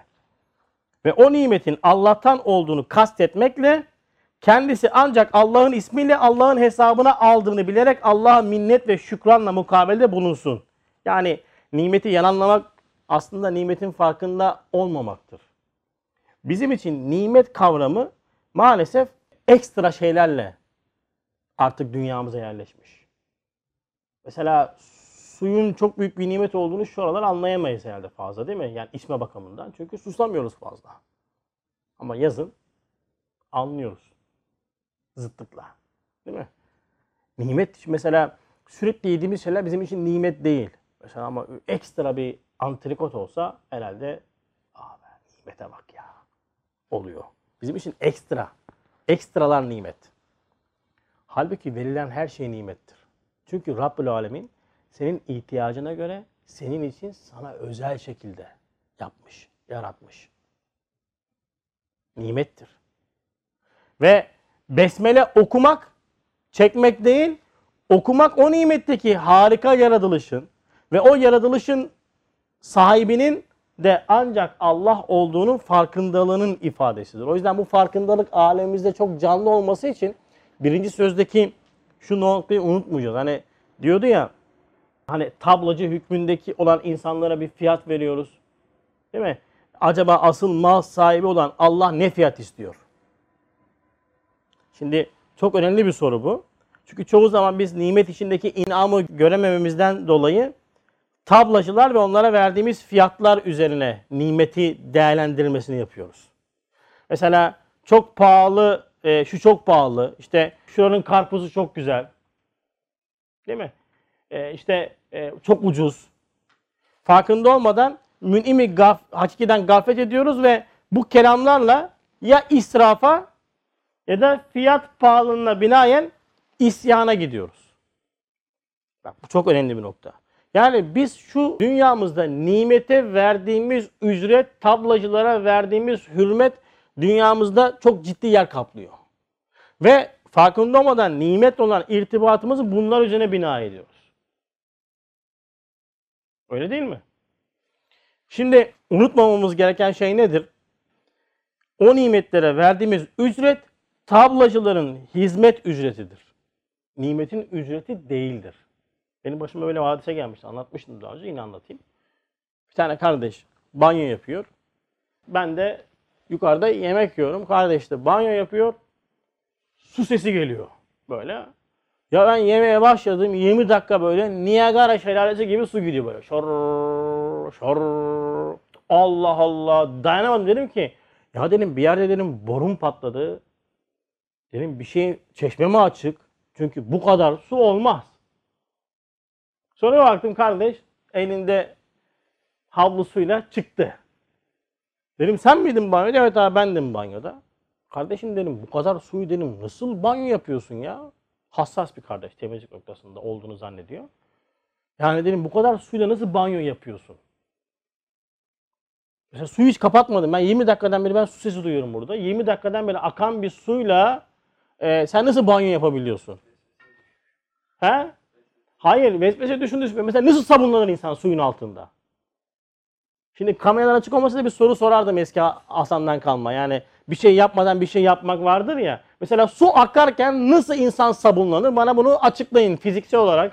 Gayb aleminde bir değil bir şey açıklayın ya. Ne, ne açıklarsınız açık açıklayın. Su akacak yukarıdan ve ben bunun altında sabunlanacağım.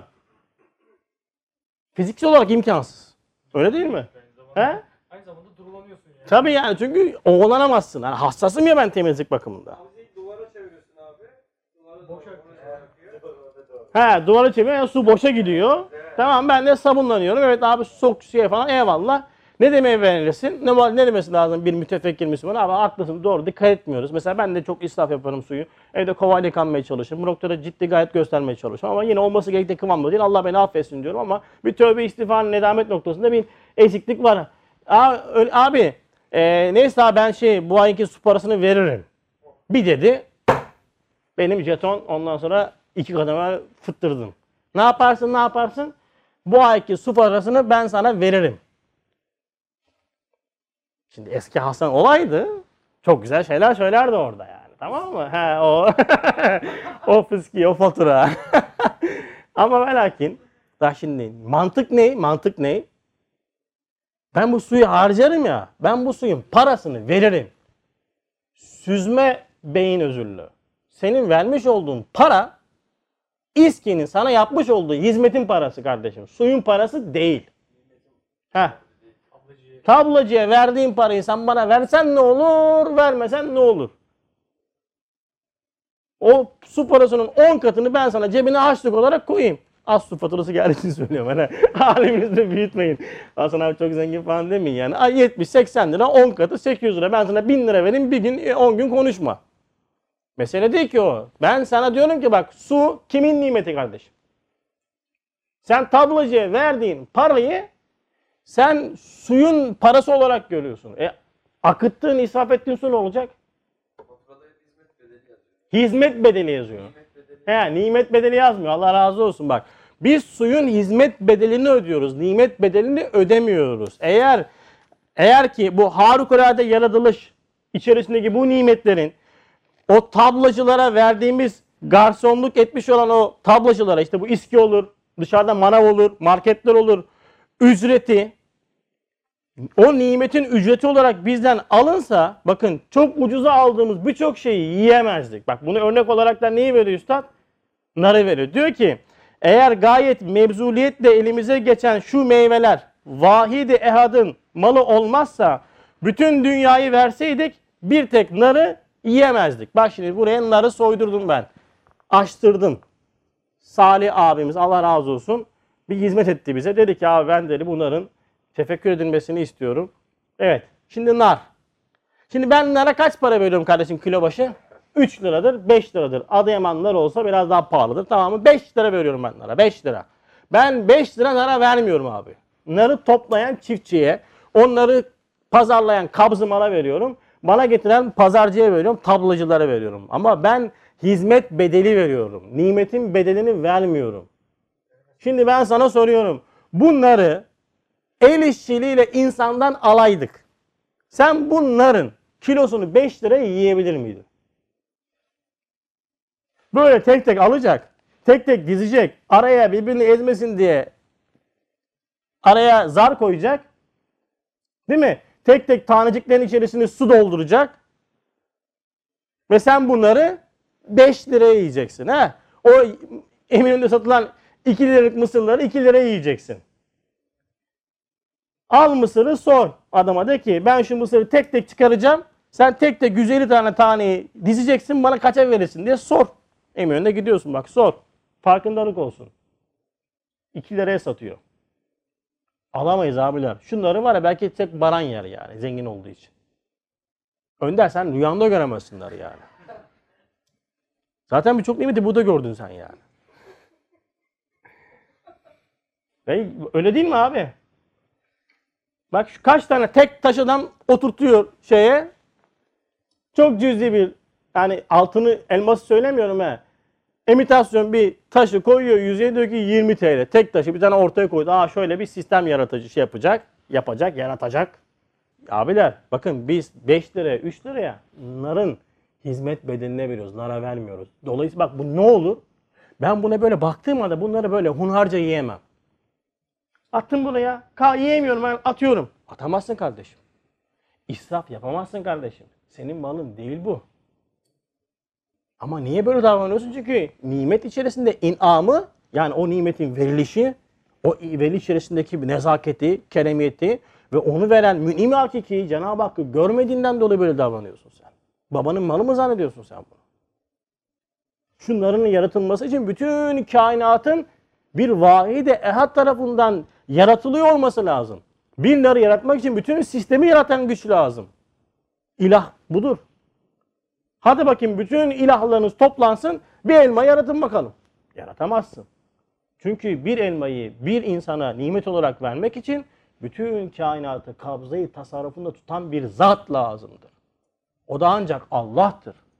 O yüzden sen Allah'ın nimetini, ben Allah'ın nimetini kafama göre harcayamam. Ben su parasını vereyim sana.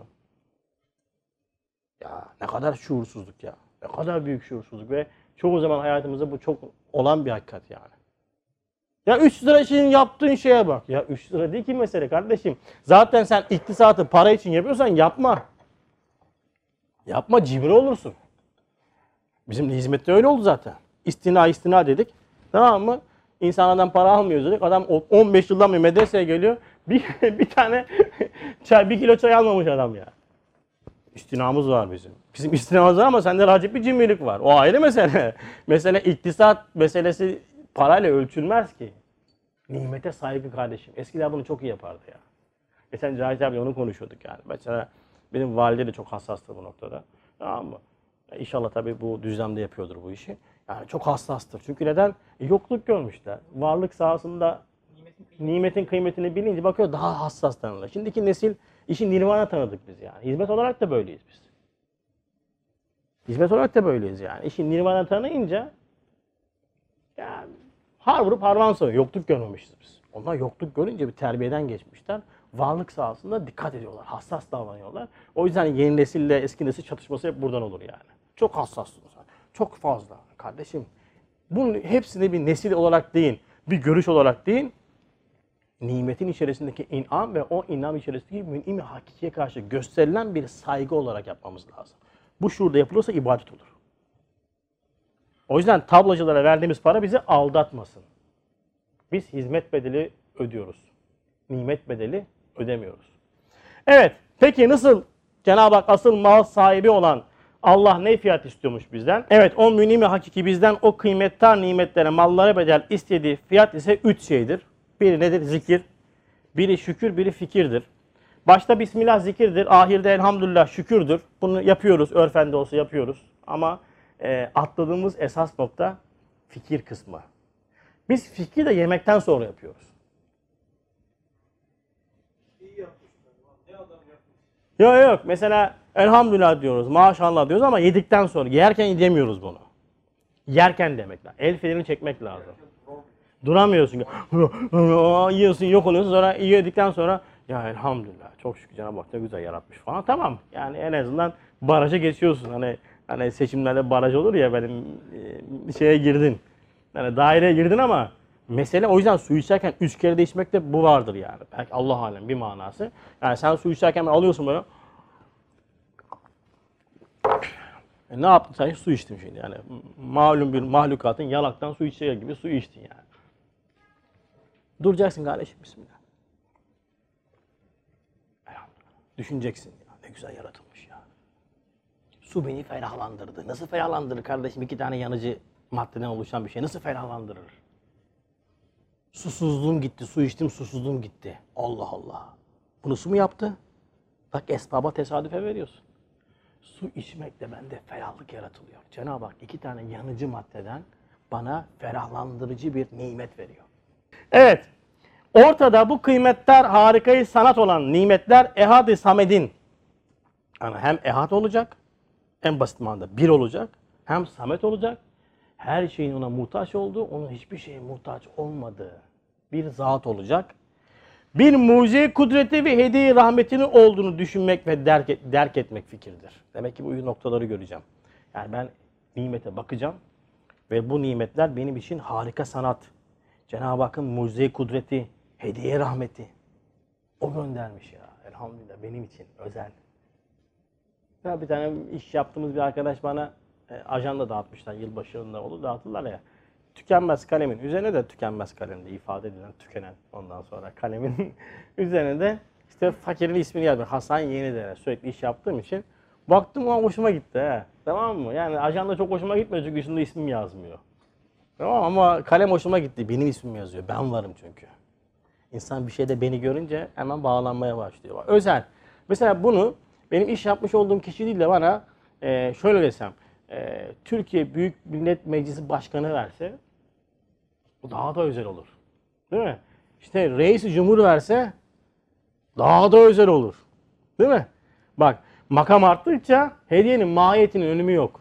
Kalem önemli değil abi. Adam 80 milyon içerisinde benim için göndermiş ya. Üzerine ismimi yazmış ya. Ne büyük incelik yani. Ya 8,5 milyar insan içerisinde senin için özel mandalina yaratılıyor. Mandalina göndü. Antalya'dan. Menşei Antalya yazıyor. Bakın marketlerde yazar. Menşei İzmir. İzmir'den paketlettiriyor. Tamam mı? Kabzıman'a taşıttırıyor. A101'de sergiletiyor. Sen de gidiyorsun sana sesiyle sana senin isminin yazıldıklarını alıyorsun. He. Böyle seçtiklerin var yani böyle iyisini almaya çalıştıkları var. Aslında iyisini falan aldığın yok yani. Senin üzerinde senin tohumunda senin ismin yazılanları seçiyoruz biz aslında. Alıyorsun, koyuyorsun, alıyorsun, koyuyorsun. Bakın bırakıyorsun. Aslında o da senin ismin yazıyor. Rezaket kime isim yazmışsa onu alıyor insanlar. Herkes seçtiğini zannediyor. Çok iyi seçerim ben. Ne şeyi seçiyorsun ya? Tamam mı? Seçtiğin şey sana yazılandır aslında. Bak beyaz çıkarsa diyor kesin beyaz. Bu beyaz değil ki. evet. Devam edelim. Ee, 11. sözden bitiriyorum. Orada ocak ve matbaa ise burada kalbinde ateş olan arz ve satı arzdır. Yani Cenab-ı Hak öyle muazzam bir fırın yaratmış ki Cenab-ı Hak kainatı. Tabanında, tabanında fırının üst alt ısıtmaları vardır. Mesela bizim evdeki fırın altı pişirmiyor. Üstü çok pişiriyor, altı pişirmiyor. Lan evdekiler diyor ki ya bu fırın dandik ya altı pişirmiyor, üstü pişiriyor falan. Cenab-ı Hak satı arzı yani arzın göbeğine mağma tabakasını koymuş tabiri caizse. Alttan vuruyor. Üste de güneşi koymuş, üstten vuruyor. Tamam mı? Bu fırın içerisinde bütün nimetler aynı fırında yanmadan, kokularla birbirine karışmadan pişiriliyor. Muhteşem bir fırın. Böyle bir yerdeyiz. Farkında olalım. Basit örnekler bunlar ama dünyamıza yer teşkil etmesi lazım. Orada temsilde gördüğün gizli definelerin cevherleri ise şu hakikatta Esma-i Kutsiye-i İlahiye'nin cilvelerine misaldir. Malum defineler gizlidir. Herkes bulamaz. Adam elinde alet arayıp duruyor değil mi? Defineyi. Ee, hakikatte nedir peki? Bu defineler eşyadaki Esma-i Kutsi ilahiyedir. Yani benim aslında her sevmiş olduğum, beğenmiş olduğum, meftun olduğum, beni bağlayan, dikkatimi çeken her ne varsa bütün onların hepsi Cenab-ı Hakk'ın esmasının tezahürüdür. Aslında ben esmayı seviyorum. Ama ben onun mana ismini işte Mustafa'yı seviyorum, hanımımı seviyorum, çocuğumu seviyorum, kendimi seviyorum diyerekten e, mana ismine bakaraktan öyle bir isim takıyorum. Ama hakikatte sevdiğim şey bir esmadır yani. Ona aşığım da ben ama şuurlandıramıyorum ayrı mesele. Temsilde gördüğümüz nakışlar ve o nakışların remizleri ise şu alemi süslendiren muntazam masnuat, mevzun nukuşu kalemi kudrettir ki Kadir-i Zülcelal'in esmasına delalet eder. Yani Cenab-ı Hak yaratmış olduğu bütün mahlukat üzerinde nakışları vardır. Mesela şunların bir nakışı vardır. Mesela bak bunlar bir şekilde yaratılmış değil mi? Cenab-ı Hakk'ın mukadder esması gözüküyor. Bak nar narlıktan çıktı artık. Mülk boyutu nardır, melekut boyutu esmadır. Nara baktım. Narın içerisindeki renklendirmeye baktım. Değil mi? Cenab-ı Hak mülevven esmasını ne güzel renklendirmiştir yani. Sen bunu yersin, rezzak esmasına sana rızık tayin etmiştir Cenab-ı Hak. Değil mi? Ne yapar? Bunların ağacına hayat verir. Cenab-ı Hakk'ın hay esmasının göstergesidir. Ağacı ayakta tutar, daim eder, kayyum esmasının göstergesidir. Vesaire vesaire. Narı sıkarsın, içersin şifa niyetine şafi esmasının tecellisidir. Her ne varsa, nakış olan, fiil olan, her ne varsa Cenab-ı Hakk'ın esmasını gösterir. Biz Esma ile oturup Esma ile kalkmamız lazım. O yüzden baba mesleği olan değil mi talim-i Esma bizim hayatımızda her daim canlı olması lazım. Evet son cümle. O üstad ise yani temsilde geçen üstad ise kimdir? Bediüzzaman Said Nursi değildir abiler. Oradaki üstad Seyyidimiz Muhammed Aleyhisselatü Vesselam'dır. Avanesi ise yani yardımcıları ise kimlerdir? Enbiya Aleyhisselam'dır. Ben ve benden önce gelip geçen bütün peygamberlerin en büyük davası ne olmuş? La ilahe illallah. Aynı davayı gütmüşler. Ve şakirtleri ise, burası çok önemli, evliya ve asfiyadır. Evet, şimdi evliyalar ve asfiyalar Efendimiz Aleyhisselatü Vesselam'ın şakirtleriymiş. Peki, bir manevi liderin, şeyhinin, ağabeyinin, işte gitmiş olduğun her ne yolun, tamam mı? Kişinin e, peygamber şakirde olup olmadığını ben nereden anlayacağım? Bunu kıyafetle anlayamazsınız. Nice şarlatanlar o kıyafetle, o hırkalarla insanları kandırmışlar. Değil mi? Ee, bunu soyla anlayamazsınız. Soyun buraya dayanıyor, soyun buraya dayanıyor. İstediğin kadar yere dayansın. Önemli olan soy değil saydır, çalışmaktır. Soy eğer içerisinde say varsa değer kazanır. Değil mi? Seyitler ve şerifler bu noktada bir e, imtiyaz olmuş ama çalışmaları yüzünden imtiyaz olmuş. Yoksa sen e, sen söyle soyun var benim işte seyyidim diyerekten e, en büyük derdin salatalık yetiştirmekse ben böyle bir tane arkadaşa takılıyorum. Tamam ben salatalık yetiştiriyorum diyerekten o kutsi vazifeni böyle salatalıklara hasrediyorsan senin soyun önemli değil kardeşim. E, senin sayın önemli. Bu sayla çok da fazla yol alamazsın. Peki nedir ölçü? Ölçü o altı maddelik yaveri eklemin yapmış olduğu talimata ve tebligata göre bana din dediğim hakikati anlatıyorsa, din hakikatini menkıbelere, hikayelere, hayalata sarıp bana pazarlamıyorsa, bana vahyi alim-i şehadet üzerinden ders veriyorsa, bütün anlattığı Kur'an, e, hadis veyahut da ondan sonra dini hakikatları, Kur'an'ın dört ana gayesi olan, değil mi? Tevhid, nübüvvet, haşir ve adalet ibadet esasına dayandırıyorsa bu kişi peygamber şakirdir. Evet, ben bu zatı kabul ederim, takip ederim. Ama bunlara dayandırmıyorsa, çok iyi menkıbe anlatıyorsa, çok iyi hikaye anlatıp din anlatıyorsa evet mübarek birisidir. Allah razı olsun ama ben takip etmem. Yani sen istersen et. Severiz öyle biz hikayeler anlatmayı, hikaye seven- anlatan insanları takip etmeyi. Çok iyi hikaye anlatıyor. Hikayeden nameler, eminönü kahveler. Ne kattı hayatına senin? Hiçbir şey. Peygamber hikaye mi anlatmış kardeşim? Ama sen tabi Kur'an'daki hikayeleri hikaye diye okursan ondan sonra hikaye anlatan insanları takip etmeye başlarsın. O yüzden peygamberin şakirde olmanın yolu budur. Bakacağım bu vasıflar var mı? Var. Ben bu adamı takip ederim kardeşim. Diyeceğim ve takip edeceğim. Evet haftaya 11. sözün 11. bölümünde kaldığımız yerden devam edeceğiz inşallah. Subhaneke la ilme illa ma allemtena inneke entel alimul hakim ve ahiru davahum enilhamdülillahi rabbil alemin. El Fatiha.